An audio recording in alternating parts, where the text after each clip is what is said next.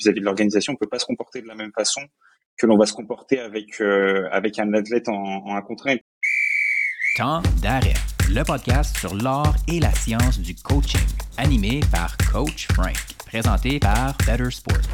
Bienvenue à Temps d'arrêt. Bonjour tout le monde et bienvenue à l'épisode 64 de Temps d'arrêt, durant lequel on va parler de leadership chez les coachs sportifs d'élite avec Maxime Dautray, MSC. Si tu es un entraîneur, là, ça va définitivement t'aider à naviguer ton rôle de leader avec tes athlètes et ton équipe. Si tu es un professionnel, un directeur, ça va t'aider à comprendre les différents paliers du leadership, autant au niveau individuel, organisationnel, dyadique peut-être. Puis, si tu aimes le leadership, là, ben, ça va tout simplement être pour toi. Et moi, j'ai été super passionné et intéressé par la conversation avec Maxime, parce que Maxime, à travers son passé d'athlète, amène une perspective intéressante qui, je pense, est souvent oubliée quand on parle de leadership des entraîneurs ou leadership sportif. On oublie souvent un peu comment est-ce que tout ça est perçu par les athlètes et comment est-ce que les athlètes doivent être intégrés à tout ça. Et puis, Maxime a une perspective intéressante parce qu'il est diplômé, justement, d'une maîtrise en gestion avec une majeure en stratégie au HEC Montréal. Maxime Dautray a axé son mémoire de fin d'études sur le leadership chez les coachs sportifs parce qu'il était un ancien nageur de haut niveau. Et vous allez le sentir à travers la conversation. Puis ça, pour moi, c'est très riche. Maxime a un immense respect pour les entraîneurs, mais avec son passé d'athlète de haut niveau, il est très capable de comprendre la nuance entre on doit pousser les athlètes, mais on doit bâtir une bonne relation avec eux. Puis en bout de ligne, si on est dans le sport compétitif, bien il faut gagner. Et puis ça, on le sent vraiment à travers les commentaires et les nuances que Maxime apporte. Et pour moi, ça, c'est très riche. Et je le félicite d'ailleurs pour son passage à Temps d'arrêt. Et maintenant que sa carrière est terminée, Maxime travaille désormais pour un cabinet conseil là, dans la région de Montréal, même s'il est originaire de la France. Et là, vous allez le voir, au début de l'entrevue, on va parler d'une question quand même assez importante. Est-ce que c'est important ou c'est pas important le palmarès, ta fiche comme entraîneur? Ensuite, on enchaîne avec les 4 niveaux du leadership et qu'est-ce que ça veut dire concrètement pour chacun d'entre vous. On termine la conversation avec les questions éclairs, mais aussi quelques commentaires sur la relation justement entre l'entraîneur et l'athlète. Donc, je vous souhaite une bonne conversation, mais avant de lancer le tout, je vous invite à me suivre sur Twitter à Coach Frank PhD. J'ai commencé à distribuer quelques conseils, quelques avis sur l'actualité. Je vous invite aussi à suivre Temps d'arrêt autant sur Twitter @temps d'arrêt, donc Temps d'arrêt sans D, et aussi sur Facebook pour être à jour et recevoir les dernières nouvelles de Temps d'arrêt alors qu'on distribue certains épisodes.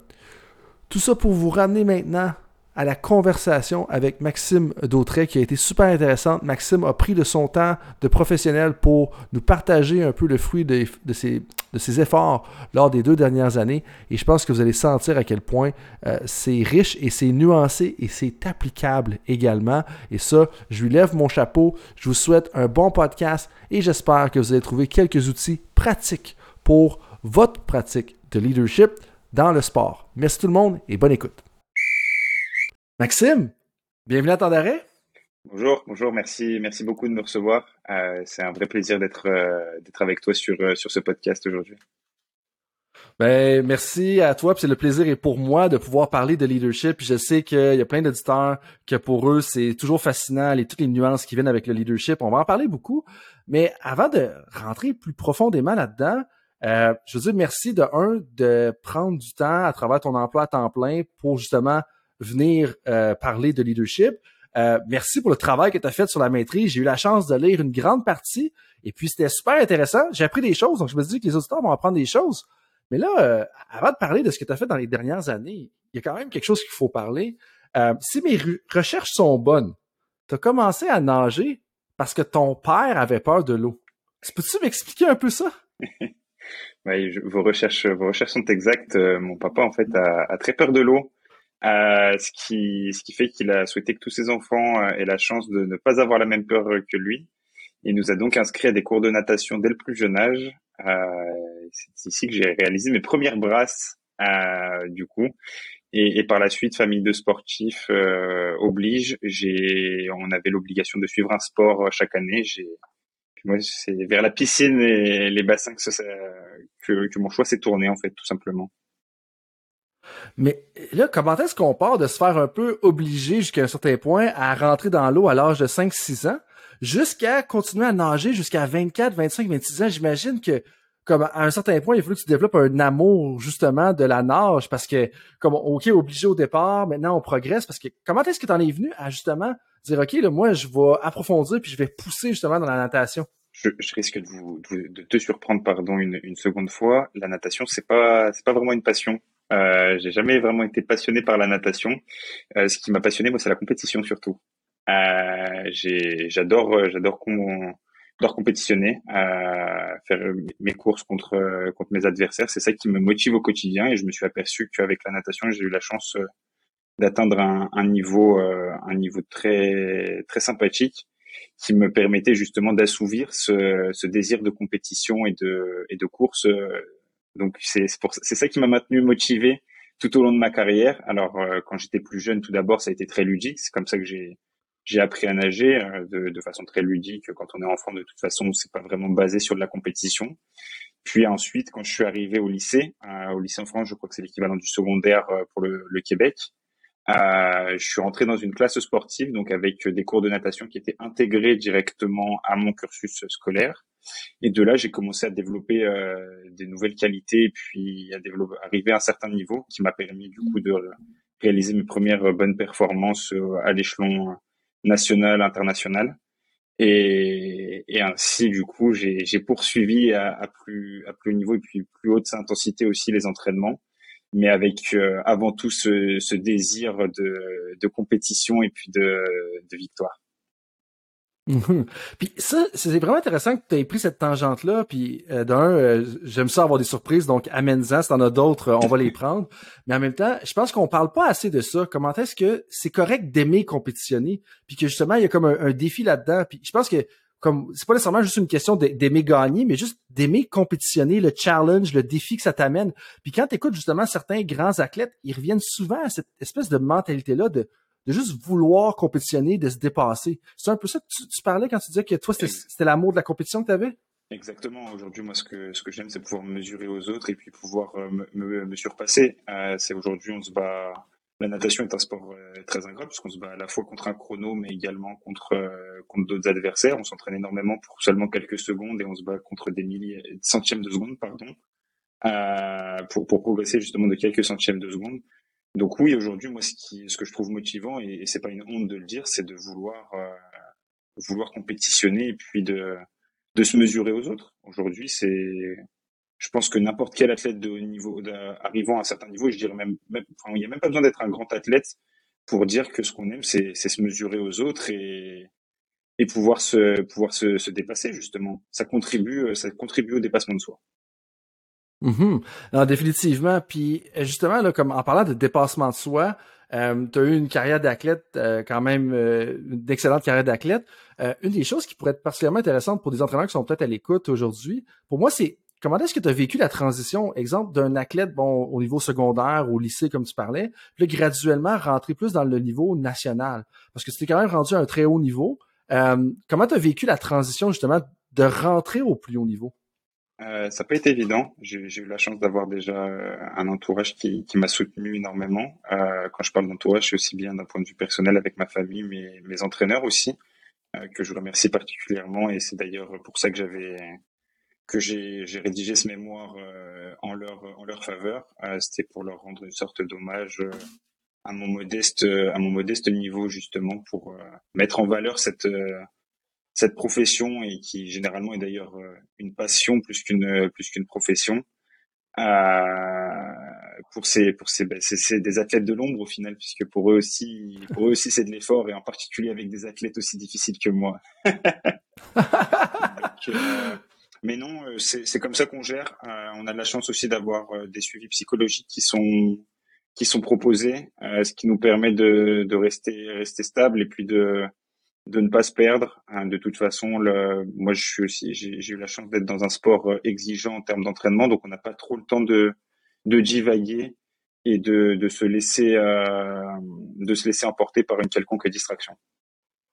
Mmh, non, c'est définitivement la charge d'entraînement qui vient de ce que j'ai compris là, la natation, là, comme moi tu me mets dans l'eau puis je tombe dans le fond, là, donc on parlera pas des habiletés de natation, mais de ce que j'ai compris du moins de gens qui ont fait de la natation, c'est justement que la charge d'entraînement, le nombre de séances d'entraînement, c'est quand même assez phénoménal là, comparativement à certains autres sports là-dessus. Mais là, tu me parlais tout à l'heure un petit peu de dépassement de toi. Une autre chose que tu as faite pour te dépasser, c'est justement compléter ton mémoire. Qu'est-ce qui t'a amené justement à vouloir aller faire une maîtrise? Parce que là, tu étais un athlète, tu as une grande carrière. Qu'est-ce qui t'a allumé dans l'idée justement de faire potentiellement un mémoire? Alors, en France, il faut savoir déjà que compléter un master, c'est quelque chose qui est un peu plus naturel que master ou maîtrise, pardon. C'est quelque chose de beaucoup plus naturel et fait partie du cursus classique entre guillemets de tout étudiant. Chose qui est beaucoup moins répandue au Canada, notamment, où on a plutôt tendance à s'arrêter au bachelor. Ce qui fait que moi, c'était quelque chose de entre guillemets naturel, où en plus j'ai la chance, pareil, d'être issu d'une famille où ma maman a fait un doctorat et puis mon papa a fait un master, justement. Ce qui fait que pour moi, c'était quelque chose d'assez naturel, d'autant plus que la natation et le sport en général, notamment dans ma famille, c'est surtout un loisir et quelque chose d'amusant.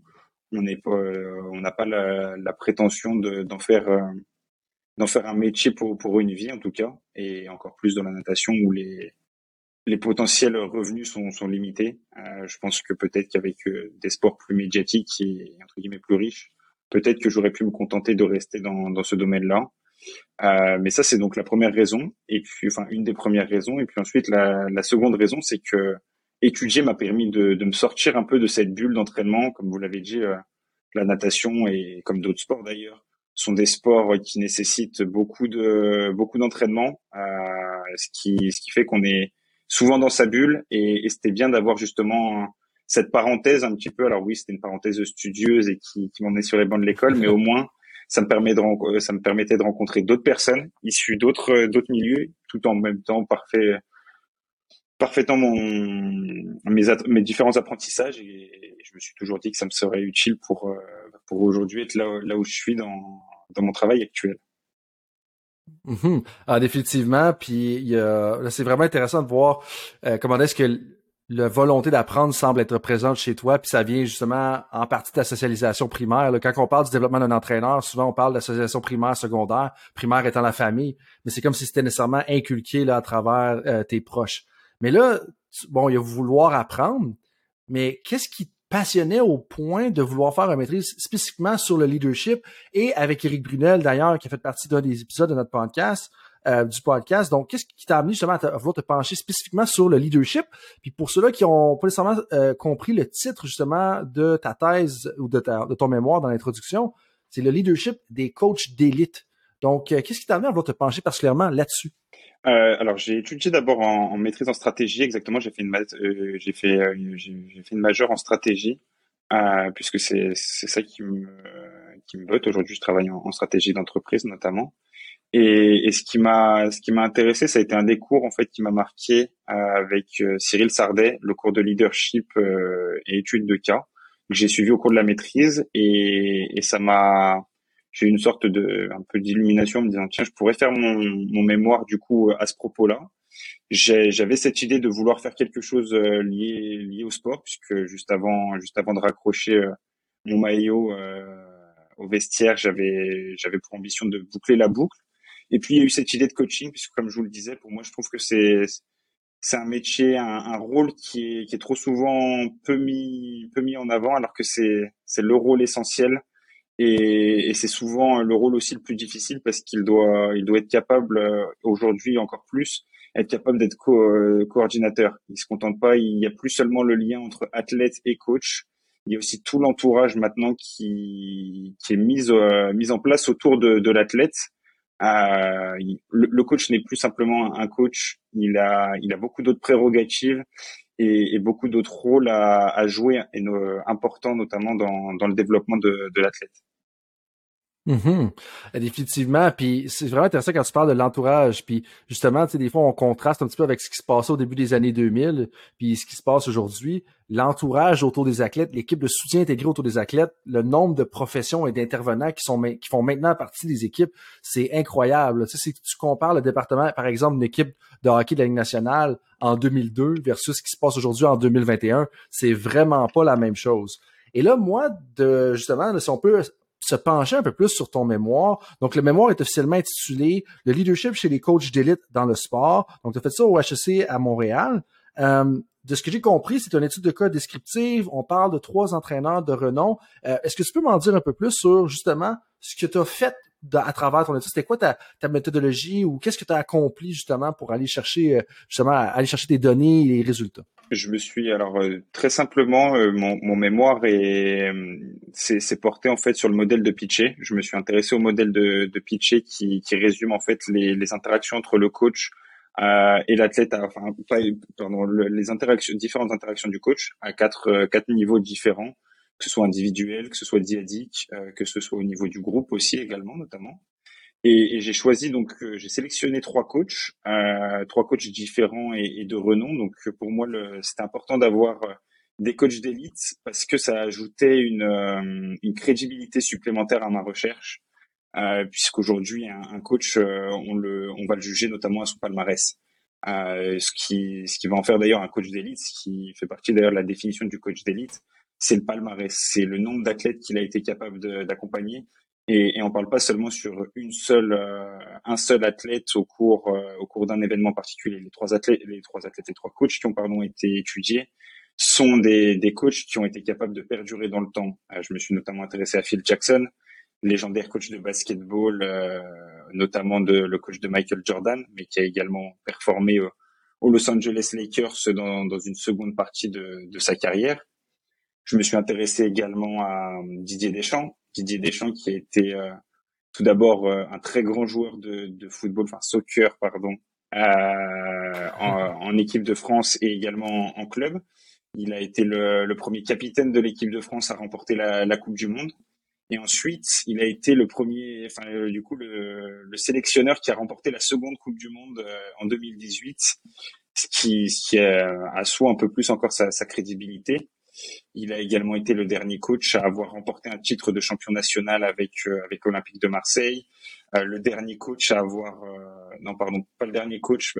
l'époque du Paris Saint-Germain sous l'ère Qatari, mais il a été le dernier coach avec une équipe qui n'était pas une équipe qui ne bénéficiait pas de revenus de subventions d'un État. Il a été le coach de cette équipe qui l'a mené en finale de Ligue des Champions. Puis enfin, il y a Philippe Lucas, un grand coach de natation également, qui lui a coaché Laure Manaudou notamment, mais également tout un tas d'autres athlètes qu'il a emmenés au plus haut niveau. Et dernièrement, notamment Marc-Antoine Olivier en eau libre lors des Jeux Olympiques de Rio. Et donc, tu t'es penché vraiment sur, donc juste pour les réitérer, pour qu'on tout le monde nous suive, Phil Jackson, donc l'entraîneur de basketball qui a, je pense, gagné comme 11 championnats. On a Philippe Lucas, si j'ai bien compris, un entraîneur de natation. Et ensuite, c'est ça, Didier Deschamps, l'entraîneur de l'équipe de France. Donc, Ces 3 entraîneurs-là, tu l'as regardé. Tu as parlé qu'il y avait 4 étapes. Tu as parlé un peu du palmarès. Avant de revenir aux 4 étapes et de rentrer dans le cadre qui pourrait potentiellement être utile pour les entraîneurs. Parce que moi, j'ai justement lu, comme je disais tout à l'heure, une bonne partie de ton mémoire. Puis je pense que le modèle peut être utile. Mais dans ta discussion, tu soulèves un point intéressant. Comment est-ce que le palmarès est important pour les entraîneurs? Et là, moi, de t'amener à la question, donc, qu'est-ce que tu veux dire par là? Puis là, j'ai quelques petites sous-questions parce que, OK, le palmarès est important, mais là, la culture est aussi importante. Donc, je suis curieux de savoir un peu t'entendre là-dessus. Donc, qu'est-ce que tu veux dire par le palmarès est important? Aujourd'hui, comme n'importe quel grand athlète, ce qu'on juge, c'est la capacité d'avoir des résultats. Vous prenez l'exemple peut-être d'un entraîneur de hockey, d'un entraîneur de basketball. Prenons les exemples de sport collectif, parce que je pense que c'est très criant. Il y a des entraîneurs qui vont pratiquer du beau jeu. Je suis certain qu'en hockey, il doit y avoir des entraîneurs qui sont réputés pour faire bien jouer leurs équipes, mais qui n'atteignent jamais une victoire en championnat. Qui ne remporte jamais une coupe Stanley, alors qu'il y a d'autres qui sont beaucoup plus pragmatiques et qui vont vous amener au titre. Prenons l'exemple de Didier Deschamps en 2018, lorsqu'il remporte la Coupe du Monde. Tout le monde dit que son style de jeu n'est pas très séduisant. Pourtant, il va au bout, alors qu'en face, par exemple, en demi-finale de la Coupe du Monde, on joue contre la Belgique. Enfin, l'équipe de France joue contre la Belgique. Et pour autant, tout le monde estime que la Belgique avait un plus beau jeu. Sauf qu'à la fin, c'est l'équipe de France qui l'emporte. Donc, et c'est ça qu'on retient. On retient pas l'équipe de Belgique en 2018 qui jouait très bien. On retient l'équipe de France à gagner la Coupe du Monde. Et on ne retient pas nécessairement le style de jeu. C'est en ça que j'estime que le palmarès est important aujourd'hui. C'est que pareil, un athlète aujourd'hui, un nageur pourrait avoir une très belle technique de nage, une technique très efficace, et avoir, je sais pas, ne pas faire beaucoup de mousse par exemple et de permettre qu'on voit des beaux mouvements. Mais à côté de ça, s'il y en a un qui à côté nage beaucoup plus en puissance, beaucoup plus fort et est capable d'aller de son point au point B le plus rapidement, on ne retiendra pas ce nageur qui nageait très bien et qui avait une très belle technique. On retiendra un tel a été champion olympique. Puis ça, c'est quoi? Je pense même pas que tu es au courant nécessairement, mais ça fait tellement un lien avec la dernière conversation qu'on a eu avec Maxime Trempe, dans le sens que Maxime Trempe nous parlait d'apprentissage moteur, mais en bout de ligne, dans le sport de la natation, comme la technique, elle est utile, mais t'es pas jugé sur ta technique. En bout de ligne, t'es-tu capable de traverser la piscine plus vite que l'autre personne? Et même à faire un peu pour Didier Deschamps avec son équipe, en bout de ligne, t'as bien beau enseigner du beau jeu, des belles décisions, mais si ton équipe finit pas par gagner, elle finit pas par gagner. Puis si dans le sport d'élite, ben c'est ce qu'on s'attend un peu de toi. Mais il y a une nuance que je veux amener là-dessus, puis tu pourras renchérir si tu veux, mais il y a une nuance qui semblait importante parce que, à moi, ça c'est ce que j'ai peut-être compris, c'était comme si la première affaire à faire pour un coach d'élite qui voulait établir son leadership, c'était d'établir son palmarès, puis qu'après ça, ça les permette un peu de faire ce qu'il veut. Puis moi, je pense un peu à Bill Belichick. Bill Belichick, aujourd'hui, au football, dans la NFL, comme peut faire un peu ce qu'il veut parce qu'il a gagné 7-8 Super Bowls. Mais en bout de ligne, dans les premières années, il va avoir des réticences. Mais là, finalement, il en a gagné 3. Une fois qu'il a gagné 3 Super Bowls, on est comme, ben Bill, t'as l'air clairement de savoir ce que tu fais, on va te laisser tranquille. Mais c'est ça un peu ça que tu voulais dire? C'est quoi les nuances là-dedans? Comme... C'est exactement ça. T'as tout résumé. Aujourd'hui, au début, prenons l'exemple de Philippe Lucas. Philippe Lucas, avant, a eu beaucoup de difficultés à s'affirmer en tant que coach. C'est parce qu'il a réussi à avoir des premières performances notables avec ses nageurs, puis ensuite avec l'avènement de Laure Manaudou.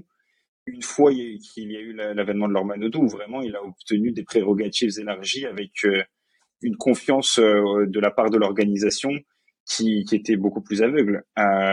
L'exemple de Didier Deschamps est entre guillemets contradictoire puisque lui, on lui a fait très rapidement confiance en tant que coach, mais ce qu'il faut pas oublier, c'est qu'avant, il a été joueur et il a été un joueur de renom, reconnu pour son sens de la tactique. Il était positionné d'ailleurs milieu de terrain. Milieu de terrain au soccer est une position stratégique puisqu'il a la vision du jeu. C'est lui qui fait attention à ce que derrière l'équipe soit couverte, mais qui également a la vision vers l'avant. Pour le coup, c'est une pièce centrale et ses coachs le reconnaissaient d'ailleurs comme quelqu'un qui s'intéressait à la tactique et à la stratégie. Donc, c'est pour ça qu'il a obtenu, bien qu'il est en coach très jeune, et sans palmarès, c'est pour ça qu'il a obtenu la confiance. Phil Jackson, c'est pareil. Il a eu alors d'abord, il a mis du temps avant d'être reconnu comme un grand entraîneur. On se rappelle de ses débuts qui ont été très compliqués. Il a même fait un tour avant dans la ligue mineure la ligue concurrente de la NBA qui aujourd'hui n'existe plus d'ailleurs. Avant d'être recruté par les Bulls, ou pareil, les Bulls, il a d'abord commencé en tant qu'assistant. C'est en ça aujourd'hui que je précise cette idée de palmarès et du fait qu'on a besoin de notre palmarès pour être reconnu, et notamment auprès de l'organisation. C'est que il faut être capable au départ d'avoir une première performance qui fait que on va vous donner les clés, entre guillemets, les clés du camion, et vous dire bon, allez-y, c'est en vous que j'ai confiance. Il faut avoir démontré quelque chose avant d'obtenir cette confiance, une confiance qu'on gagne. C'est vraiment intéressant ce que tu mentionnes parce que pour moi, ça me parle un peu des nuances à apporter à notre leadership à travers le temps. Dans le sens que la façon dont tu as besoin d'asseoir ton leadership dans tes premières années sera peut-être pas les mêmes que ta 5e, 6e année si tu as réussi à bâtir ton palmarès jusqu'à un certain point. Mais là, moi, de te relancer, je suis un entraîneur demain. Je me fais confier les règnes pour la première fois d'une équipe au niveau professionnel. On va dire, c'est la première fois que je suis embauché, mettons, par les Raptors de Toronto. J'ai jamais coaché dans la NBA auparavant. Donc, est-ce que ce que tu recommandes aux entraîneurs, c'est justement, OK, de tout faire pour aller chercher des résultats? Comme, c'est quoi un peu ta recommandation au niveau leadership? Parce que moi, je me dis, dans un sens, oui, on va aller chercher des résultats, mais en même temps, il faudrait peut-être créer une bonne culture si on veut être capable d'avoir justement de durer dans le temps. On se situe où un peu là-dessus? Le plus difficile, je pense, et là je parle surtout en tant qu'athlète, c'est la réticence que vous allez avoir de la part de vos athlètes, surtout quand vous arrivez sur des niveaux d'élite justement. Il y a très peu de coachs au final qui débutent au niveau élite sans ayant eu ne serait-ce qu'un background au moins en tant que joueur. Je pense qu'il y a, en tout cas moi j'en ai pas qui me viennent en tête, de coachs qui sortent vraiment de nulle part, c'est-à-dire sans background aussi bien en tant que joueur qu'en tant qu'entraîneur qui arrive dans ces grandes équipes, à la tête de grandes équipes. Et vous ferez face aussi bien à la réticence de l'organisation, mais aussi de la part de vos joueurs. Aujourd'hui, vous êtes coach des Raptors, sans ayant eu une expérience en tant que coach ou en tant que joueur. Les joueurs vont avoir beaucoup de mal à vous accorder le respect entre guillemets et la confiance nécessaire pour vous puissiez avancer. Donc ça sera très très difficile et encore une fois on peut je pense qu'on peut le constater aujourd'hui. Je vois pas de coach moi qui me viennent en tête qui sortent vraiment de nulle part. Ils ont soit fait leur gamme en tant qu'assistante tout d'abord, soit ils ont un palmarès en tant que joueur, soit ils ont gagné le respect petit à petit, mais il y a besoin de travailler en amont. Il y a besoin de travailler. Alors peut-être certains vous diront que avoir été joueur ne veut pas dire qu'on sera un bon entraîneur, ce qui est totalement vrai, on s'en aperçoit régulièrement. Mais mine de rien, ils partent déjà avec un certain crédit. Il y a quand même un certain crédit qui leur est alloué et c'est ça le plus important. Vous devez en fait gagner du crédit, qu'importe la forme. Hein, encore une fois, je répète, que vous soyez coach ou joueur, mais ce qu'il vous faut c'est un passé. Il vous faut de quoi prouver que on peut vous faire confiance quant à votre capacité à gérer cette équipe, parce que des athlètes d'élite, c'est de la mécanique de précision et un rien peut enrayer la machine. D'autant plus encore aujourd'hui avec ce staff qui s'étoffe aussi, puisque c'est pareil, il n'y a plus vraiment uniquement cette relation coach joueur. Aujourd'hui, il y a tout un staff à manager. Et donc, je pense que tu y as touché un petit peu, mais j'aimerais te réentendre là-dessus ou aller encore un peu plus loin. Donc, parce que je suis d'accord avec toi, la majorité des entraîneurs, particulièrement au niveau élite, qu'on parle au niveau universitaire, national ou même au niveau professionnel, vont avoir une certaine expérience. Il y en a quelques-uns qui vont se rendre au plus haut niveau sans avoir une expérience de joueur, mais il y en a plus qu'on pense justement des fois qui veulent ou qui ont quand même une bonne carrière d'entraîneur, sont peut-être rendus dans les rangs juste en dessous peut-être de la NBA, juste en dessous de la NHL, mais qui n'ont pas cette expérience de joueur-là. Et donc, ce serait quoi un peu ta recommandation finale ou ta grande recommandation pour les entraîneurs justement que, OK, ils se ramassent avec une équipe de hockey de la Ligue nationale, mais que justement, ils n'ont pas ce background-là de joueur. Parce que, comme tu l'as dit, c'est pas à cause qu'on est un ancien joueur qu'on est un bon entraîneur, ça c'est évident, il y a des exemples, on pourrait en sortir des dizaines. Mais justement, si on veut que ces personnes-là aussi, des personnes qui ont justement pas ce background de joueur, qui veulent faire une carrière d'entraîneur jusqu'au plus haut niveau, qu'est-ce que tu leur recommanderais? Je leur recommanderais en fait de briller par leur science. Aujourd'hui, comme tu l'as dit, jusqu'à présent, ils ont réussi à arriver à des niveaux quand même qui sont tout à fait respectables. L'antichambre de la NBA, par exemple, en G-League, c'est déjà des très belles performances, même coach en NCAA. Et ils vont briller du coup par leur culture. Aujourd'hui, oui, il y a un passé qui peut être plus entre guillemets reconnu en tant qu'ancien athlète, mais un passé en tant que coach qui a su bien faire jouer ses équipes, qui a su briller à des niveaux inférieurs, ça reste bâtir un palmarès. C'est vraiment qu'importe le niveau, tant qu'on est capable d'avoir prouvé quelque chose. Et puis il faut partir au bas de l'échelle. Je connais personne et je pense que c'est valable aussi en entreprise. Il faut être capable avant de gérer une multinationale, il faut avoir été capable de gravir les échelons. On n'arrive pas à la tête d'une grande équipe, d'une grande entreprise, même d'un pays, sans avoir avant été capable de prouver qu'on est capable et de mériter cette confiance. Et quand on est un coach sans expérience dans le sport, c'est tout à fait acceptable. Enfin moi je au contraire, on a dit qu'il y avait des anciens joueurs qui pouvaient parfois ne pas être des bons coachs, mais à l'inverse, il peut y avoir des personnes qui n'ont absolument aucune expérience dans le sport et qui peuvent être des très grands coachs parce qu'ils se sont intéressés, parce qu'ils ont une science du jeu, parce qu'ils ont compris ce que certains ne comprendront jamais, parce qu'ils ont une vision extérieure aussi. Et c'est en ça aujourd'hui qu'on peut briller, mais encore une fois, ça nécessite un travail, ça nécessite de prouver aujourd'hui. Mettons que tu veuilles prendre la tête des Raptors, on t'auditionne pour le poste. Et ben, il va falloir que tu présentes un plan de jeu, il va falloir que tu présentes toutes tes études que tu as faites, que tu expliques un plan de jeu, que tu développes des idées. Il faut que tu sois capable d'être convaincant et que tu sois capable d'avoir prouvé. Mais et puis c'est pareil, on te demandera peut-être, est-ce que au moins ce plan de jeu-là, tu l'as déjà essayé, et puis tu pourras montrer que tu as peut-être déjà entraîné une équipe en 3e division. Et regardez, ça fonctionne. Je vous montre. Faut être capable de prouver. Mm-hmm. Faut être capable de le prouver, d'avoir des preuves, d'avoir des données probantes, comme on dirait un peu plus dans le domaine scientifique, de ce qu'on a fait dans le parcours. Et là, donc ça, je pense que c'est quand même clair, bien nuancé. Si on revient un petit peu en arrière, on parlait un peu de la résistance au départ. C'est sensiblement relié à ce que tu viens tout juste de nous dire. Mais ce qui était moins intéressant quand tu présentais le tableau comparatif des 3 entraîneurs, quand on parlait par exemple de Phil Jackson, donc Philippe Lucas ou Didier Deschamps, c'était comment est-ce que les 3 avaient vécu un certain niveau de résistance. Puis pour moi, ça, c'est quand même fascinant parce que des fois, t'entends certains entraîneurs qu'après 3 ans, ça fonctionne pas, puis c'est comme, ben là, j'ai pas eu ce que je voulais. Je voulais avoir un stade, je voulais avoir une psychologue sportif, je voulais avoir des nouveaux équipements, puis je les ai pas eu, fait que c'est pour ça que je l'ai pas fait. Mais dans le fond, ce que tu me dis, c'est que c'est normal, peu importe qui on est, peu importe la carrière qu'on va avoir, d'avoir de la résistance. Est-ce que c'est un peu ça le message, justement, quand tu parlais de l'aspect résistance des choses?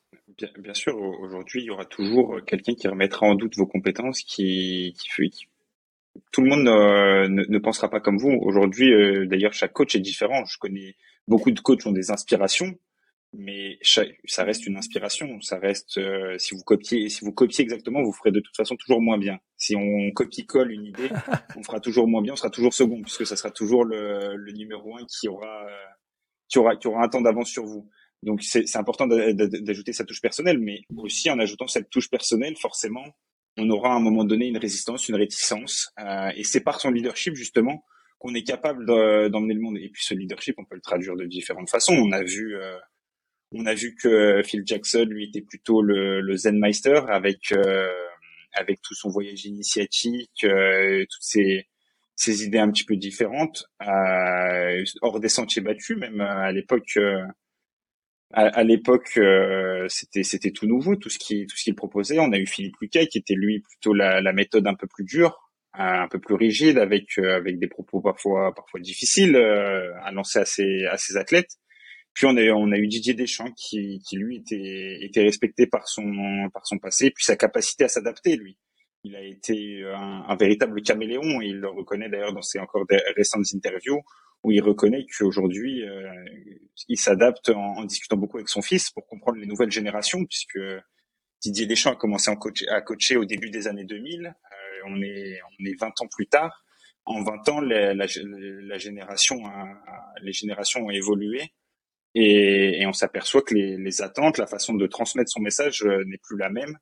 Et c'est en ça que Didier Deschamps, lui réussit justement. Puis Philippe Lucas, d'ailleurs, c'est aussi adapté au fur et à mesure des générations.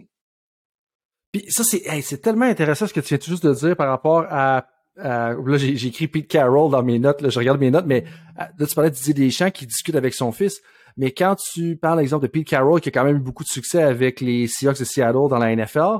Tu parles à Mike Tomlin. Mike Tomlin, il fait exactement la même stratégie que Didier Deschamps. Il parle à ses enfants de façon régulière pour comprendre ce que les gens de 18-20 ans parlent.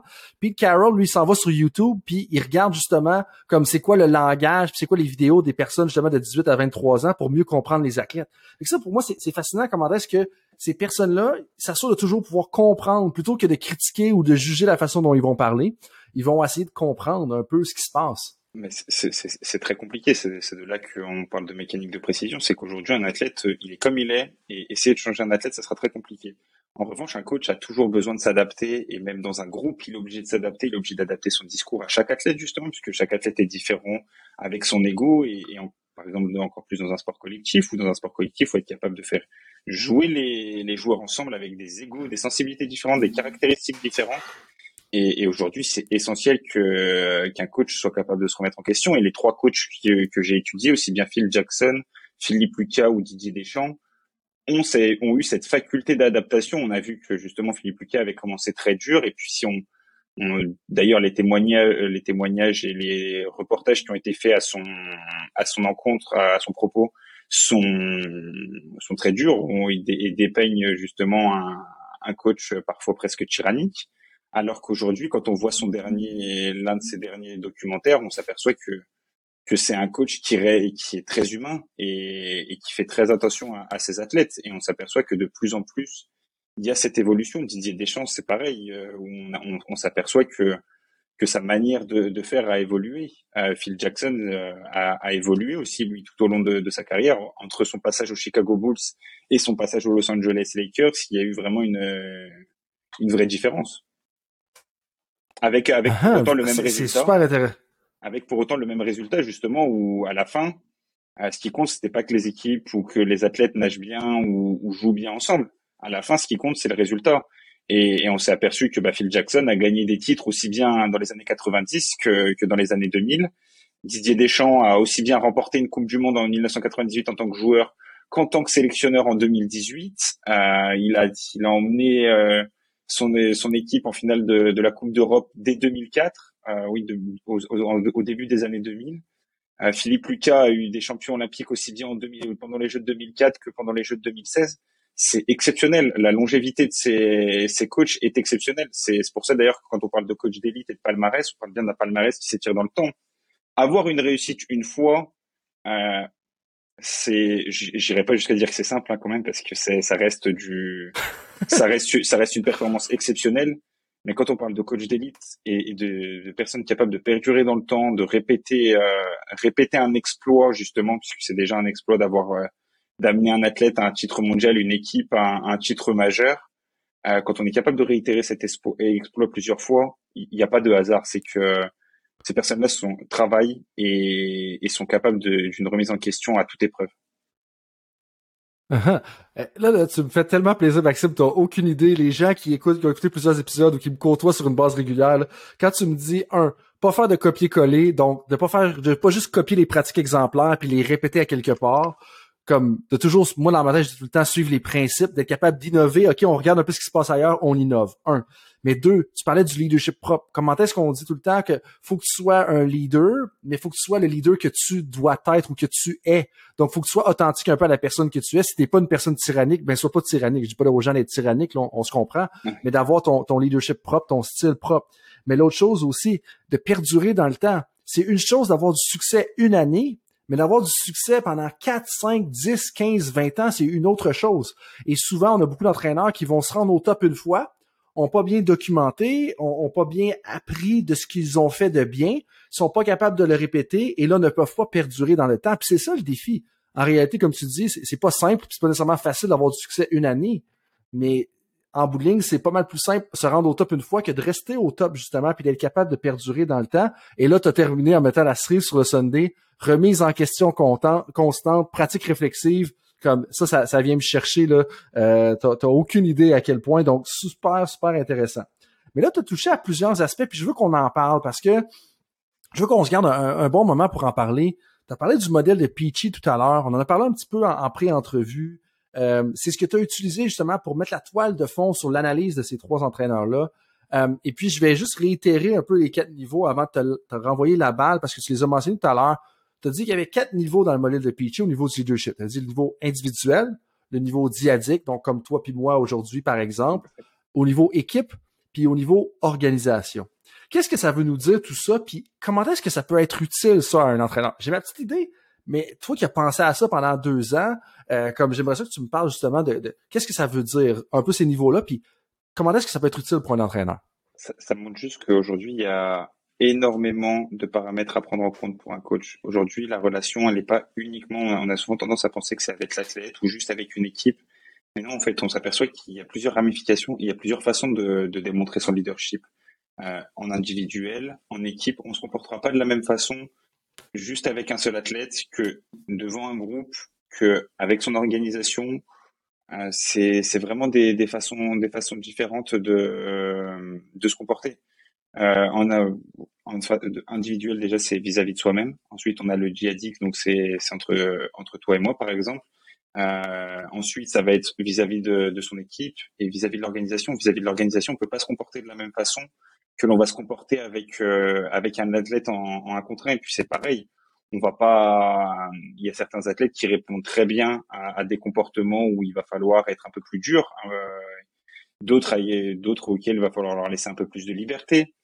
Et vous allez justement établir différentes règles et différentes façons d'être un leader à chaque niveau. Donc déjà, c'est important d'être son propre leader, savoir quelles sont nos valeurs, qu'est-ce qui nous habite, quel genre de personne on souhaite être, tout en ayant cette remise en question permanente. Mais on a tous chacun nos propres principes. Puis ensuite, vous allez avoir cette idée de relation djihadistique, connaître votre athlète, la personne à laquelle vous allez vous adresser, savoir sa sensibilité, comment se comporter avec lui. Ensuite, vous aurez la relation de groupe. La relation de groupe, vous l'aurez même dans un sport individuel. Je connais aucun athlète qui s'entraîne uniquement. Alors peut-être en tennis. En tennis, vous me direz, il y a souvent cette histoire de unique relation djihadique, mais vous avez relation de groupe. Et encore, je pense même qu'on pourrait parler de leadership de groupe, même en tennis, puisqu'il y a tout l'encadrement, puisque le groupe inclut certes votre équipe, mais inclut aussi tous les autres membres du staff avec que vous allez entraîner dans votre siège. C'est la locomotive aujourd'hui, le coach. Le coach est la locomotive, c'est lui qui doit entraîner tout le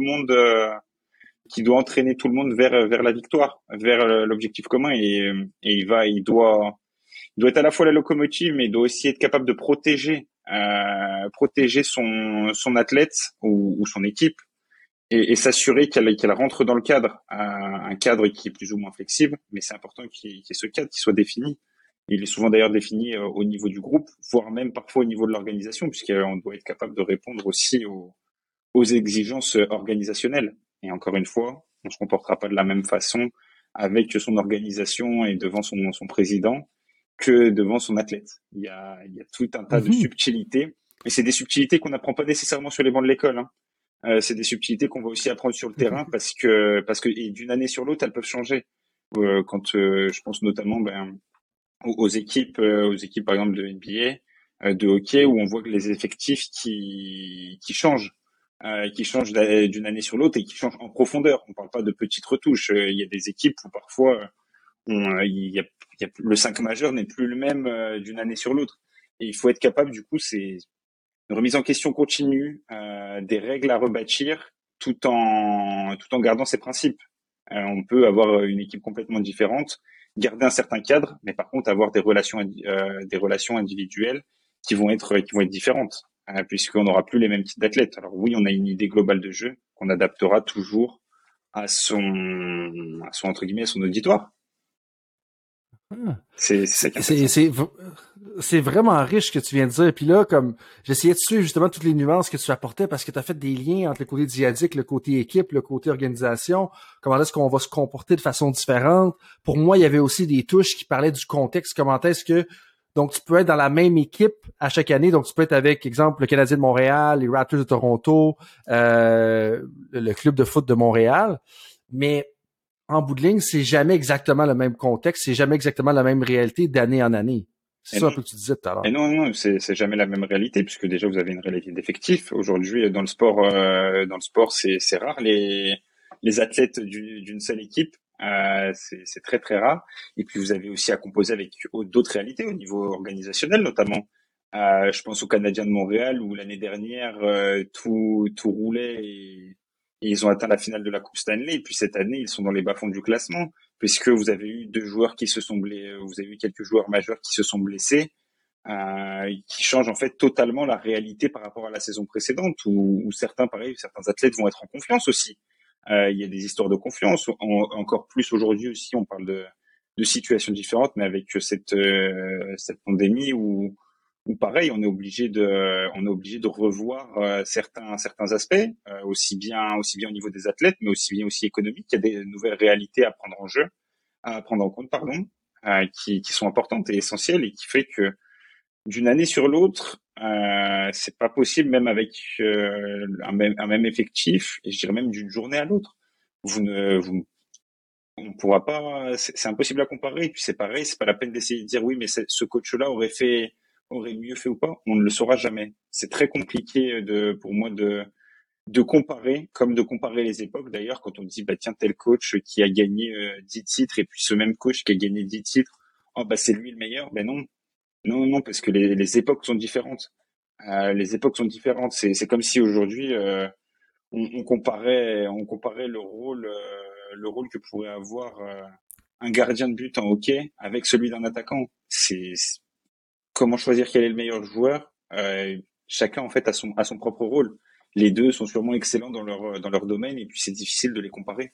Eh bien là c'est la même chose avec les coachs et la situation, c'est que l'instant présent, et c'est la beauté du sport d'ailleurs, c'est qu'en fait la réalité d'un jour ne sera pas nécessairement celle de demain. On peut être au fond du trou un jour et puis le lendemain se réveiller et avoir un déclic. Mmh. C'est vraiment intéressant. Puis moi, ce que je retiens d'ailleurs, puis j'inviterai justement les gens à retenir de ton mémoire sur le leadership des coachs de sport d'élite ou des coachs d'élite dans le sport, peu importe comment on veut le formuler, c'est de se poser la question, qu'on soit dans un sport individuel ou dans un sport collectif, c'est quoi les 4 niveaux? Donc, on a l'individuel, le dyadique, le groupe, puis l'organisation. Mais comment est-ce qu'on doit agir un peu différemment dans les 4? Et là, justement, en lien avec ces 4 niveaux-là, j'aimerais ça te ramener un petit peu à chacun des niveaux pour justement aider les entraîneurs à l'écoute, puis même les professionnels qui sont à l'écoute, et peut-être un peu repasser les grandes lignes de ce que tu as découvert dans ton analyse justement de Didier Deschamps, Phil Jackson et de Philippe Lucas. Au niveau individuel, donc tu parles de quelques éléments. Moi, ce que je retire là-dedans du tableau, c'est justement comment est-ce que les 3 sont autodidactes. Moi qui prêche la pratique réflexive, qui prêche le vouloir de toujours apprendre, ça va directement un peu en ligne avec ce que je valorise puis ce que je pense qui est important. Mais toi, qu'est-ce que tu as ressorti justement au niveau individuel de ces 3 personnes-là? Mais c'est un peu ce que je reprenais tout à l'heure sur mon propos de justement perpétuelle remise en question et cette soif d'apprendre. C'est qu'aujourd'hui, un coach ne peut pas se reposer sur ses lauriers et même sur sa gloire passée. On s'aperçoit que justement pour perdurer, il faut être capable de se remettre en question, d'aller chercher à apprendre de nouvelles techniques, d'échanger, de partager. Et partager, ça peut être aussi partager sa propre expérience auprès d'autres personnes, parce qu'en fait, ces autres personnes vont rebondir sur ces idées-là et puis il va peut-être y avoir la possibilité de créer une émulation, créer une interaction. Garder son savoir n'est pas nécessairement une bonne chose, et c'est ça dont on s'aperçoit, c'est qu'aujourd'hui, ces coachs-là sont capables d'échanger, sont capables d'apprendre par eux-mêmes, et c'est ça qui est très intéressant aujourd'hui. Moi, ce qui m'a vraiment particulièrement marqué, c'est qu'en fait, on s'aperçoit, ces coachs-là, ils appliquent pas une recette qu'ils ont réussi à découvrir un jour par miracle. C'est vraiment chaque année, chaque athlète est différent, chaque équipe est différente, et on s'aperçoit que oui, ils ont des principes qui les guident. Sur le jeu en triangle de Phil Jackson, mais il est aussi capable de le remettre en question, de l'adapter parfois pour ensuite gagner. On s'est aperçu notamment avec son expérience aux Lakers. Pareil avec Didier Deschamps. Alors on s'en aperçoit un peu plus post-mémoire, parce que moi je me suis arrêté à ce qui s'est fait jusqu'en 2018.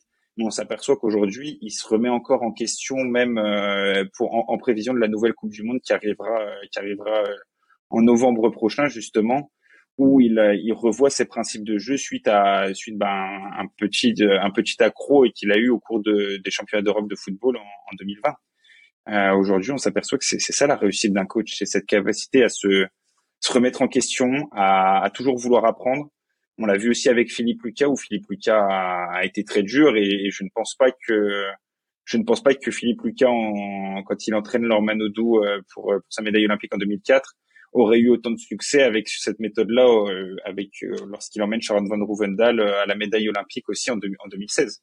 C'est ça qui est très intéressant.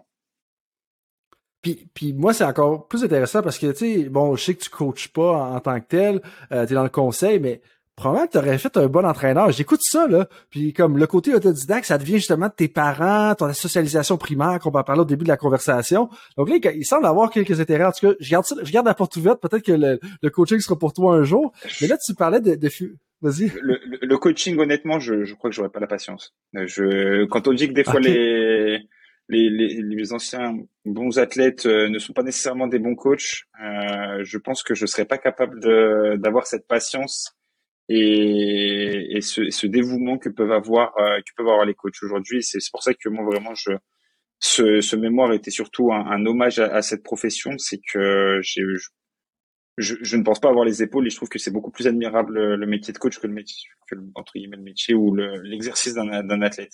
Un athlète qui fait les deux c'est de la passion, hein. Je l'ai déjà dit au début, je pense pas qu'on fasse ça juste par obligation, et comme aujourd'hui certains pourraient faire leur métier. Aujourd'hui, il y a besoin d'avoir une passion. Alors la passion n'est pas nécessairement dans le sport, hein. Vous pouvez très bien être passionné comme moi de compétition, mais vous avez besoin d'avoir quelque chose qui est votre moteur au quotidien. Ben, t'es quand même patient, parce que pour écrire un mémoire d'une centaine de pages, ça prend une certaine dose de patience.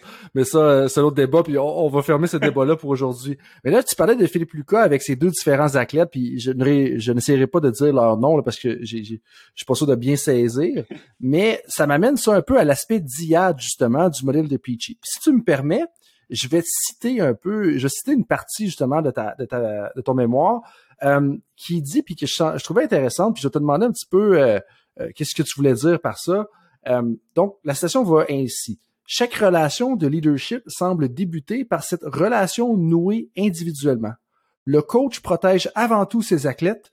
Pour autant, il ne délaisse pas l'aspect responsabilisation. Le cadre ne semble jamais vraiment explicitement défini. » Moi, l'aspect, quand tu parles de protéger avant tout l'athlète, mais sans délaisser la responsabilisation, ça m'ouvre plein de points d'interrogation. Qu'est-ce que tu voulais dire par là? Protéger son athlète, c'est ne pas le mettre sur le spot. Par exemple, prenons l'exemple des athlètes d'élite où il y a beaucoup de conférences de presse. Protéger son athlète, ça veut dire ne pas l'accuser directement. Il n'y a pas besoin. On voit très peu d'ailleurs de conférences de presse avec des noms explicitement ciblés de joueurs, d'athlètes en particulier responsables. En revanche, parfois on n'a pas besoin de discuter pour responsabiliser l'athlète, comme par exemple on n'a pas besoin de... Je connais très peu de coachs qui, en tout cas moi de mon expérience personnelle, qui arrivent et qui disent toi tu ne sors pas, tu ne fais pas ci, tu ne fais pas ça. Il n'y a pas besoin nécessairement de toujours dire tu ne fais pas. Il y a certaines règles qui sont induites, puisqu'en fait les deux sont là pour un objectif commun. De base, d'ailleurs la rencontre athlète-entraîneur se fait sur une envie surtout de l'athlète. C'est l'athlète qui a envie d'être coaché. Alors il choisit pas toujours son coach, mais ce qu'il a envie, c'est de progresser. S'il fait ce sport-là et s'il va s'entraîner au quotidien, c'est pour progresser. Et il y a certains prérequis pour un athlète. Que ce soit au niveau comportemental, que ce soit au niveau des sorties, au niveau de la nutrition, au niveau de la santé en général, qui sont induits. Il n'y a pas besoin nécessairement d'expliciter une relation et un cadre en particulier et de le définir parfaitement pour avoir une belle relation entre coach et entraîneur. En revanche, c'est un devoir pour le coach de protéger son groupe, et le protéger ne veut pas dire le déresponsabiliser. C'est-à-dire que demain un athlète fait une erreur, on peut en discuter. Et puis pareil, on peut clairement dire là ça c'était une erreur ce que tu as fait, et même en parler auprès des autres. Protéger, c'est un peu comme on pourrait prendre le parallèle avec ses amis. On n'est pas obligé en permanence de dire à ses amis que ce qu'ils font c'est bien. Un bon ami, c'est pas nécessairement ça. On peut aussi dire écoute là je pense que tu fais une erreur, et c'est pas être un mauvais ami. Au contraire, c'est juste protéger son ami, mais protéger ne veut pas toujours dire aller dans son sens. C'est un peu la même chose avec un athlète. Le protéger, c'est pas toujours aller dans son sens. Le protéger tout en le responsabilisant, c'est pas toujours aller dans son sens. Donc voilà si mon propos est un peu plus clair par rapport au début, parce que c'est vrai que j'ai évoqué le fait qu'on n'était pas obligé de le mettre sur le spot en conférence de presse. C'était un exemple surtout de dire on n'est pas obligé de l'attaquer en permanence, mais quand une erreur est faite, ce n'est pas non plus faire preuve de manque de protection. Au contraire, c'est juste le responsabiliser. Ben, puis ce que j'entends moi aussi, c'est un principe à retenir. Tout à l'heure, tu sais, on disait pratique exemplaire, on va pas juste copier-coller. Donc, c'est une règle générale à retenir, c'est qu'on veut protéger les athlètes tout en les responsabilisant. On retient ça.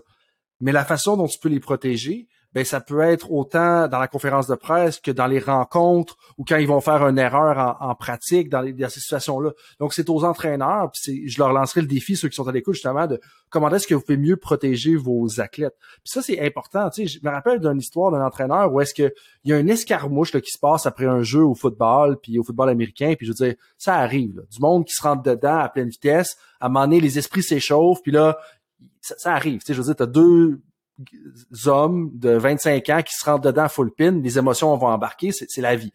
Mais là, après ça, l'entraîneur, en parlant aux arbitres et en parlant au reste de l'équipe, dit « Ben oui, notre joueur a mal agi, puis le joueur a mal fait. » Et là, t'es pas en train de protéger ton athlète quand, sur le spot, tu l'accuses. Probablement, t'as peut-être raison que ton athlète n'a pas bien fait, a mal réagi, a été arrogant, peu importe. Mais il y a peut-être un autre moment, justement, pour le mettre on the spot, justement, comme tu as dit. Tu sais, c'est un peu ça l'idée, si je comprends bien. C'est toute une question, tout est une question de balance, en fait, entre cette idée de protection et de responsabilisation aussi. C'est à chaque coach de trouver son savant mélange.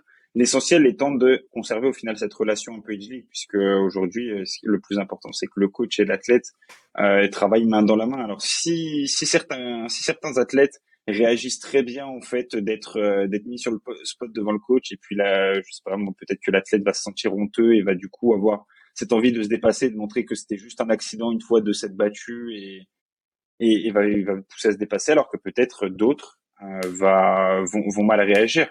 C'est d'ailleurs le propre même de cette relation dyadique, c'est que on s'adapte, on est en permanence dans l'adaptation, dans la remise en question, parfois aussi d'ailleurs le coach fera peut-être des erreurs, mais l'objectif est toujours d'avoir cette balance entre responsabilisation et protection. Maxime Dautray, nageur de calibre international pour l'équipe de France, il était comment, lui? Il était-tu du genre à avoir besoin de se faire botter le derrière ou de se faire donner une petite tape dans le dos? Il était compliqué. Il était compliqué. Il fallait adapter les deux. Il fallait être capable de jouer de jongler entre les deux. Il fallait... Ouais, j'étais pas un athlète facile. C'est une question très difficile. Ça semble avoir bien fonctionné. Je veux dire, les résultats étaient quand même là. Puis... J'ai eu la chance d'avoir des coachs géniaux qui ont su me coconner, et puis me protéger quand il le fallait, et être capable aussi de me recadrer quand c'était nécessaire. Puis y a-tu des exemples un peu là-dedans, parce que tu me disais protéger mes responsabilités en même temps, okay. Des exemples que tu te sens confortable de partager, parce que ça pourrait donner des exemples aux entraîneurs justement de quoi faire. Protéger, j'ai jamais vu un coach m'engueuler, me crier dessus en face, par exemple pendant une compétition. En revanche, à l'entraînement, un coach qui me sort de l'entraînement parce que j'ai pas envie de, parce que je suis pas un athlète très assidu ou très impliqué. Si mon implication était douteuse, il n'hésitait pas à me sortir. Et voilà, c'était ça, me responsabiliser. Me responsabiliser, c'était OK, t'as pas envie d'être là, très bien, tu sors, prends tes clics, tes claques, et tu reviendras quand t'as envie. Puis je revenais le lendemain matin, parce que j'avais toujours envie d'être là. Et c'est vrai qu'il avait raison, j'avais pas envie d'être là ce soir-là. Donc pourquoi lui s'embêterait avec un athlète? On est un groupe aussi. Là, oui, je nage pour lui. Enfin, je fais partie de son groupe, mais il a un autre groupe aussi à gérer, il a tout un groupe à gérer et d'autres athlètes à gérer, et ça serait égoïste de ma part de simplement penser qu'à moi. Alors oui, c'est vrai, dans un sport individuel, on pense à soi, mais on a aussi une conscience. Moi en tout cas, j'en ai une, et puis je pouvais comprendre de me faire sortir de l'entraînement parce que j'étais pas très, mon application était douteuse. Ben, bravo à toi d'être capable de dire ça sur la place publique à l'après ta carrière comme ça. C'est pas toujours évident, puis des fois on retourne à notre carrière d'athlète, puis on se rappelle plus de nos bons coups que nos mauvais coups, mais je trouve ça très très noble de ta part d'être capable de faire ça. Puis je suis sûr que tes entraîneurs, ils parleraient plus positivement là, de toi. Je suis sûr qu'il y avait pas tant de problèmes que ça. Mais on en rigole aujourd'hui. On en rigole aujourd'hui. Mais justement, là, tu me parlais du club, puis de gérer les autres athlètes, puis justement que comme oui, t'es dans un sport individuel, mais il y a peut-être 20, 25, 15 nageurs justement, ou nageuses justement à gérer. Qu'est-ce qui ressortait dans ton mémoire justement quand t'as analysé les trois entraîneurs au niveau équipe? Puis qu'est-ce qui ressortait? Puis je sais que le côté rassembleur ressortait, j'ai le tableau justement à ma gauche. c'est quoi ça, être rassembleur? Parce que moi, une des affaires qui me gosse dans la vie, là, full disclosure, c'est rien contre toi, juste contre la vie en général, les termes qu'on utilise à toutes les sauces puis qui veulent absolument rien dire. Rassembleur n'est pas le cas, mais il y a des termes, des fois, qu'on utilise tout le temps, que à un moment donné, là, ça perd son sens. Puis avant que rassembleur devienne ce genre de terme-là, j'aimerais ça que tu me dises un petit peu qu'est-ce que ça voulait dire par ça, être rassembleur, et c'était quoi les traits communs justement de ces entraîneurs-là au niveau équipe? Être le capitaine d'un bateau, en fait, tout simplement. Emmener tout le monde vers un objectif commun, vers un cadre commun. Dans un sport individuel, chacun a ses objectifs de performance particuliers, même dans un sport collectif d'ailleurs. Je pense qu'il y en a certains qui ont des objectifs qui sont individuels. Vous prenez l'exemple du soccer, il y en a qui ont pour objectif le ballon d'or. Le ballon d'or qui récompense une individualité, pas une équipe. Il faut être capable justement d'emmener toute une équipe, d'emmener un collectif vers les objectifs individuels. Et c'est ça le plus difficile. C'est être capable de transmettre un message que tout le monde va pouvoir entendre et tout en étant capable d'assouvir les envies personnelles de chacun. Prenons l'exemple des Chicago Bulls avec Phil Jackson. Phil Jackson devait manager Michael Jordan qui, lui, estimait que le ballon et le panier, c'était pour lui. Quand il met son jeu en triangle, où justement le jeu en triangle, c'est que l'action puisse venir de n'importe où. C'est un petit peu ça le principe. Et il a fallu qu'il soit capable de faire accepter à Michael Jordan que parfois, c'était pas lui qui avait le dernier shoot. Et il y a d'ailleurs une action mémorable, j'ai perdu le nom du joueur qui va avoir finalement le ballon final pour la gagne. Michael Jordan l'a accepté.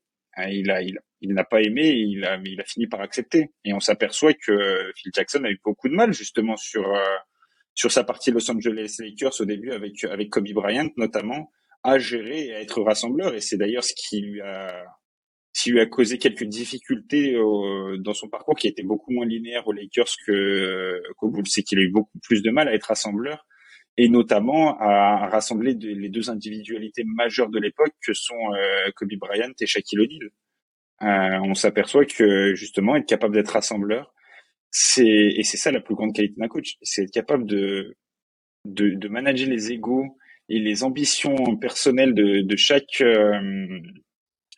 athlète, aussi bien dans un sport individuel que collectif, vers un objectif commun. Et dans un sport individuel, c'est la même chose. C'est être capable d'emmener, de montrer que suivre un chemin commun peut emmener à assouvir les ambitions individuelles de chacun.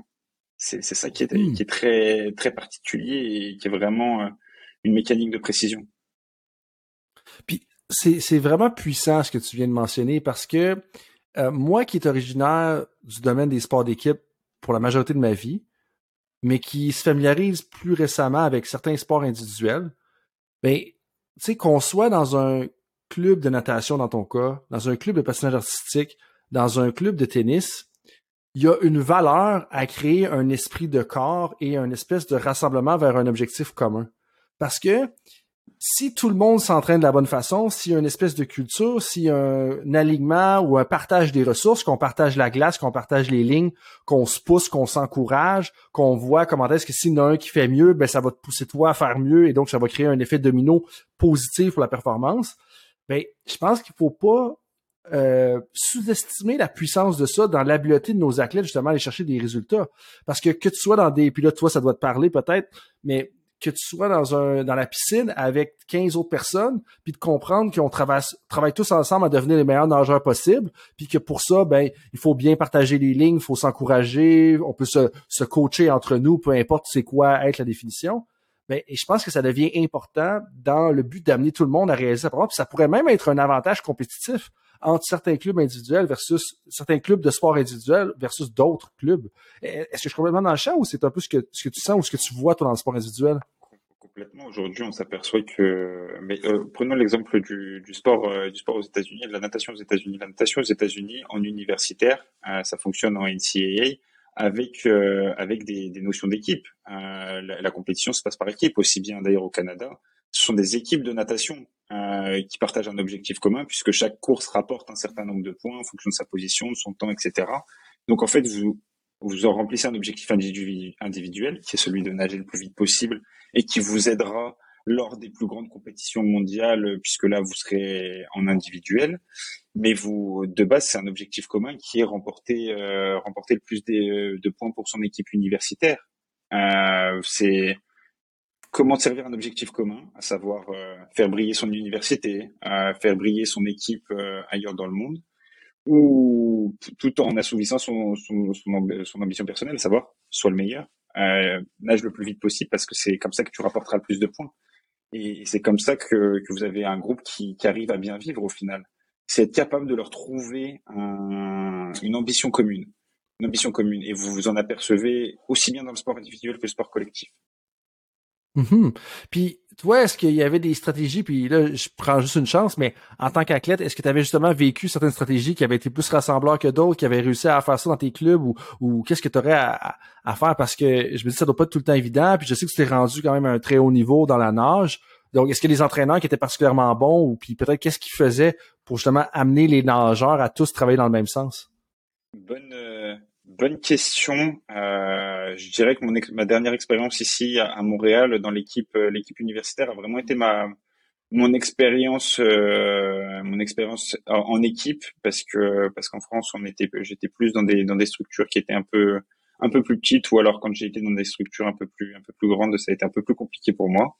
Mais justement sur la structure que j'ai connue ici dans mon équipe universitaire, on a eu un coach qui justement mettait l'emphase sur cette idée de performance collective et de points. Il nous parlait jamais en fait de performance individuelle. Il nous parlait jamais de nos temps, par exemple à la fin d'une compétition. Il était plus à revenir sur des aspects techniques, mais aussi à ok, t'as fini, tiens, temps, bah premier, deuxième, troisième, quatrième, cinquième, t'as rapporté tant de points, c'est bien. Regarde, l'équipe, elle va aller loin. Il réfléchissait pas nécessairement en fait en fonction de points forts, mais ils pensaient collectif. Et ce qui faisait qu'en fait, on amenait nous-mêmes à oublier finalement nos préférences, parce qu'on a tous des appétences pour certaines courses ou certaines nages. Et on était tous plutôt penchés vers un objectif commun qui était, bon, bah, je vais aller me sacrifier pour l'équipe, je vais aller faire cette course que j'aime pas ou qui me fait plus mal qu'une autre. Parce que l'équipe aujourd'hui est au-dessus de tout. Mm-hmm. C'est en ça que moi, je trouve la mentalité nord-américaine très intéressante. Donc, j'imagine des points positifs et des points négatifs à chacune des deux mentalités. Puis merci justement de partager l'exemple et de ce que tu as vécu un petit peu plus récemment, justement, à l'Université de Montréal. Ceci étant dit, ça fait déjà plus d'une heure qu'on discute, toi puis moi, ensemble. Le temps passe vite, mais c'est le temps d'arriver aux questions éclairs, parce que puis je pose tout le temps les questions éclairs parce que, un, ça donne des exemples peut-être concrets aux gens. Deux, ça leur donne peut-être des ressources, des choses à lire, des citations à penser. Et trois, ça nous aide à te connaître un petit peu, parce que on a parlé de ton contenu, ton travail, mais je pense qu'on sache c'est qui Maxime Dautray, c'est quoi qui valorise justement dans la vie. Alors, quand tu penses à quelqu'un qui a réussi dans le monde du sport, à qui tu penses en premier et pourquoi? Moi, j'aime beaucoup LeBron James. J'ai beaucoup parlé de Michael Jordan précédemment, mais moi, je suis plutôt de la génération LeBron James. Et en fait, au-delà de ses qualités, en tant que basketteur, de ses highlights aussi, on se rappelle son contre légendaire contre l'équipe des Golden State Warriors, qui est vraiment une action mythique. J'ai beaucoup aimé l'empire qu'il a bâti à côté. Vraiment cette idée de dualité sport et business. Moi, comme j'ai pu avoir moi avec le sport et les études, c'est ça qui me fascine, c'est qu'aujourd'hui il est plus seulement un sportif, il est aussi un entrepreneur accompli. Et au-delà de ça, en plus d'être un entrepreneur accompli, il a aussi un impact sociétal. Aujourd'hui, il a été à la tête du mouvement Black Lives Matter, notamment en NBA. Et c'est, moi, je trouve ça impressionnant. En fait, il a au-delà même d'une double casquette, hein, je me suis même trompé, il a une triple casquette aujourd'hui. Il est un moteur pour la société. Il est plus juste un sportif, il a dépassé ce cadre-là, et moi c'est ça que je trouve inspirant, c'est quand le sportif est capable d'avoir une voix qui porte au-delà du parquet, par exemple, pour ce qui est de son cas. Mm-hmm. Mm-hmm. Ah, super intéressant. Quelle est ta citation préférée? Ma citation préférée, je dirais que j'en avais vu une qui était très intéressante, je sais plus le mot exact, mais c'est que quand tout le monde est derrière toi, la réussite est juste devant. dans le sens où, encore une fois, on fait appel à... moi, j'étais issu d'un sport individuel. Et justement, quand on a tout le monde qui travaille pour toi, et la réussite, en fait, au final, n'est plus un bloquant. La réussite, en fait, c'est le résultat de tout le travail que tu as fourni. Ça doit plus être considéré. Moi, j'ai été souvent stressé aussi par le résultat, la pression du résultat à un moment donné. Et c'est comme ça que j'ai travaillé, notamment avec les différents psychologues avec lesquels j'ai pu travailler. C'est de ne plus voir ça comme un élément bloquant, mais plutôt comme une récompense de toutes les heures d'acharnement dans les bassins. Et j'aime beaucoup cette citation de se dire que quand tout le monde est derrière toi, en fait, le succès est juste devant, puisque c'est vrai. Le plus important, c'est d'arriver à entraîner tout le monde dans son sillage vers un objectif commun. Et une fois que tout le monde est aligné sur cet objectif-là, il n'y a pas de raison que l'objectif on l'atteigne pas. Mmh. C'est très bien dit. J'ai rien à ajouter là-dessus, Maxime. C'était super, super riche ce que tu viens de nous partager. Si tu pouvais retourner en arrière et donner un conseil à toi-même, peut-être quand tu avais 20 ans ou 18 ans, contrairement à l'âge que j'utilise pour mes autres invités, on fait un petit salut à Éric, je parlais de 25 ans. Dans ton cas, je vais te parler à 18 et 20 ans. Si tu avais donné un conseil à toi-même à 18 et 20 ans, ça serait quoi? De profiter. J'irais de profiter parce que ça passe très vite, trop vite. Et d'écouter. C'est ça qui voilà, profiter et écouter. Peut-être que ma carrière est passée très vite. J'ai eu la chance de voyager, j'ai eu la chance de participer à des compétitions vraiment cool. Et en fait, c'est passé trop vite. C'est passé trop vite et on a l'impression que parfois j'ai l'impression que on fonce tête baissée et qu'on prend pas le temps à un moment donné de juste souffler et puis de se dire oh, regarde, c'est cool parce qu'en fait les saisons s'enchaînent, on a très peu de vacances, très peu de repos et c'est vrai que là maintenant c'est ce que je fais maintenant aujourd'hui, mais peut-être que si j'avais été capable de le faire durant ma carrière, ça aurait pu être très cool aussi. Donc voilà le conseil que je me donnerais. Je trouve ça vraiment intéressant que tu dises ça parce que pour moi, il y a le côté, faut avoir du plaisir tant qu'à passer autant d'heures, tu sais, dans le sens qu'on passe tellement d'heures, dans ton cas, moi c'était dans la salle d'entraînement ou sur le terrain de football, dans ton cas toi, dans la piscine, mais on passe tellement d'heures, même comme entraîneur, soit autour de la patinoire et tout ça, que tu sais, on est tous bien d'avoir du fun en même temps de le faire. Je comprends qu'il faut être sérieux. Comme il faut être sérieux quand on fait le podcast, on fait l'échange, bien, on peut avoir du plaisir en faisant tout. Puis je pense que c'est important de l'apprécier définitivement. Puis il y a comme le moyen de faire les deux. Puis des fois, on a cette idée-là que alors, faut être sérieux, puis il faut être business. Mais en même temps, il y a moyen d'un peu faire les deux puis d'en profiter. Donc ça, je retiens ça. Puis l'écoute, hein, c'est définitivement sous-estimé comme pouvoir. Puis des fois, on est juste jeune, hein. Tu sais, je veux dire, on est jeune, on n'a pas compris encore qu'il y a plein de gens avec des bonnes idées puis des bons conseils. Donc ça fait un peu le tour pour moi. Merci Maxime de ce que tu nous as partagé. Bravo pour ton mémoire. Avant que je te laisse le mot de la fin, comment est-ce que les auditeurs peuvent te rejoindre s'ils ont des questions, ils veulent en savoir plus sur le modèle de Peachy ou même ils veulent savoir un peu plus ton parcours d'athlète. Comment est-ce que les gens peuvent te rejoindre? Ne pas hésiter à me contacter. J'ai mon LinkedIn à mon nom et prénom, Maxime Dautray, donc ne pas hésiter. Je suis également joignable via mon email, donc maxime.dautray@hec.ca. Ça me fera plaisir d'échanger sur mon mémoire et puis même pour toute autre question, je serai ravi. Merci encore d'avoir pris le temps de me recevoir. C'était un véritable plaisir de pouvoir échanger sur ces thématiques. J'espère avoir été dans la lignée de mon mémoire et avoir pu faire honneur à cette profession particulière qui est celle de coach. Sachez que vous avez toute ma gratitude pour tous ces athlètes comme moi ou comme d'autres d'ailleurs que vous avez pu entraîner et que vous continuez à entraîner. Vraiment c'est un rôle essentiel et si j'ai pu à travers ma modeste recherche contribuer à l'évolution positive de certains coachs, j'estime que ma mission sera réussie. Puis déjà d'avoir pu participer à ce podcast, c'était vraiment un honneur. Merci beaucoup encore. Ben, merci à toi d'avoir pris le temps. Merci pour le mémoire. Moi, je retiens plusieurs choses de la conversation. La première, c'est qu'il faut pas avoir peur d'évoluer. Faut être un caméléon. Faut accepter qu'on va faire face à de la résistance. Faut développer son propre style de leadership. Faut être capable d'être rassembleur à travers un objectif commun. Protéger les athlètes tout en les responsabilisant, être autodidacte, se remettre en question. Il y a plein de choses à retenir de la conversation d'aujourd'hui. Merci pour ta présence, merci pour tes bons mots. Et puis, tout le monde, on se dit à la prochaine fois. Puis je vous invite à penser justement, puis peut-être prendre le temps d'écrire noir sur blanc. C'est quoi vos idées justement au niveau de votre leadership individuel, le leadership dyadique, d'équipe, puis niveau organisationnel? Comment est-ce que vous allez adapter ça pour chacun de vous? Et puis, de la part de Maxime, de moment, je vous dis merci d'avoir été à l'écoute. Et puis, on se revoit dans le prochain épisode de Temps d'arrêt. Salut tout le monde, c'est Coach Frank avec un petit rappel pour vous avant que vous partiez pour vos autres projets de la journée, que ce soit une pratique ou un entraînement. Est-ce que vous voudriez recevoir une petite réflexion de ma part par courriel? Est-ce que vous aimeriez ça vous faire challenger dans votre travail? Si oui, bien, la réflexion du coach est pour vous.